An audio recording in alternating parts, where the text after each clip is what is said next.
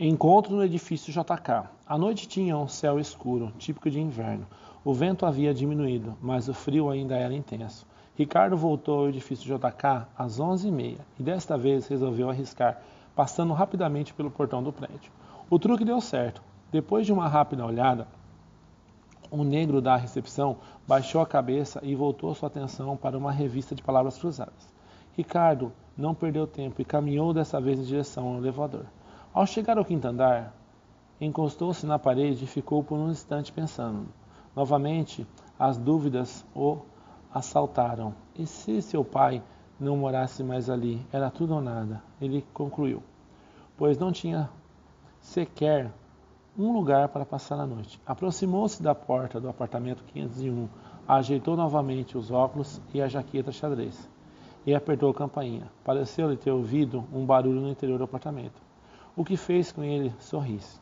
Mas o silêncio que se seguiu era tão intenso que se ouviram os carros passando lá fora. Ricardo suspirou e acionou a campainha de novo, dessa vez demoradamente. Em resposta, ouviu o ruído do elevador em funcionamento. Desanimado, sentou-se no corredor tentando clarear as ideias. O que fazer numa situação dessas?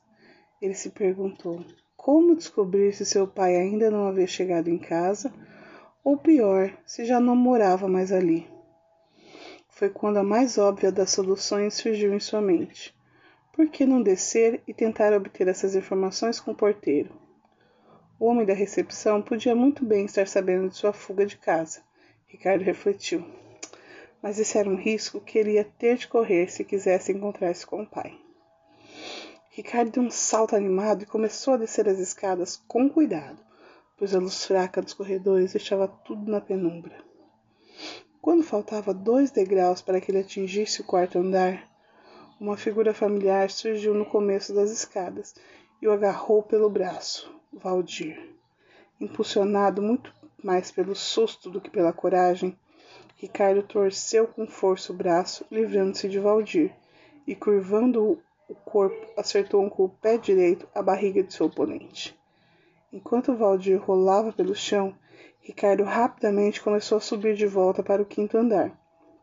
Agora ele praticamente corria pelas escadas às escuras, ouvindo os gritos de Valdir, que tentava levantar-se para ir em seu encalço.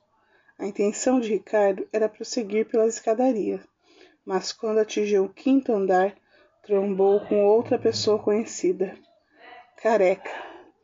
Este simplesmente o segurou com firmeza. Ora, ora, se não é nosso amiguinho Fujão.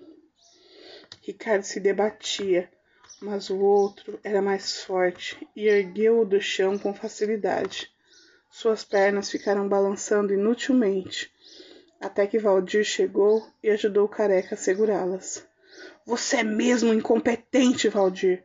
Por pouco ele não escapa de novo, bronqueou um careca. Vê se pelo menos agarra as pernas dele direito. Valdir ouviu a repreensão com um ar desconsolado, mas tratou de segurar as pernas de Ricardo com toda a sua força. Feito isso, iniciaram as descidas pelas escadas.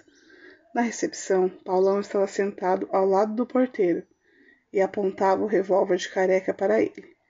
Quando Ricardo passou, carregado por seus companheiros, Paulão se levantou e avisou ao homem. Nem pense em chamar a polícia, ou eu volto aqui e acabo com você, está ouvindo? Meu Deus, guarde essa arma, meu filho. Tudo bem, tio, nós já estamos saindo mesmo. Tchauzinho. A que ponto chegamos? resmungou o homem, enquanto via Paulão, Careca e Valdir arrastando Ricardo e se afastando. Chamar a polícia? Eu é que não vou me meter nessas encrencas de gangues de moleque. O Fusca vermelho estava estacionado na porta do prédio e, embora o lábio inchado a incomodasse, Zezé sorriu satisfeita quando viu o grupo se aproximando. Pronto, Zezé, eis aí o nosso homem, avisou Careca, enquanto colocava Ricardo no banco traseiro do carro. Valdir e Paulão ocuparam seus lugares, um de cada lado de Ricardo, e Careca sentou-se na frente, ao lado de Zezé. Logo em seguida, O carro arrancou cantando os pneus e tomou a direção da Avenida Amazonas. Mas afinal, o que vocês querem comigo? protestou Ricardo. Você é muito importante para nós, mocinho, explicou Careca com uma gargalhada. Você vai ajudar a gente a acabar com a quadrilha do professor. Eu não tenho nada a ver com essas brigas de vocês, tentou insistir Ricardo, mas Paulão o interrompeu. Não diga isso, rapaz. Se a gente não tivesse apanhado você na rodoviária, a quadrilha do professor teria feito isso. Logo, eles devem querer alguma coisa de você.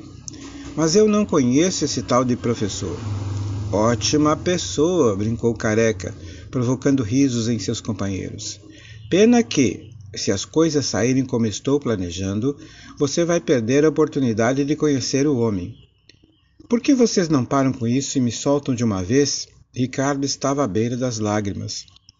Ora, rapaz, fique calminho aí.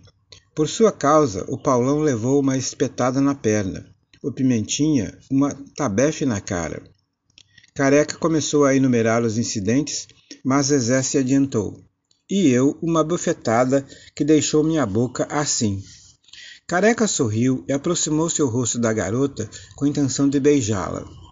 Não me toque, seu animal. Eu ainda não perdoei você. Zezé empurrou Careca de volta para seu lugar. O que é isso, Zezé?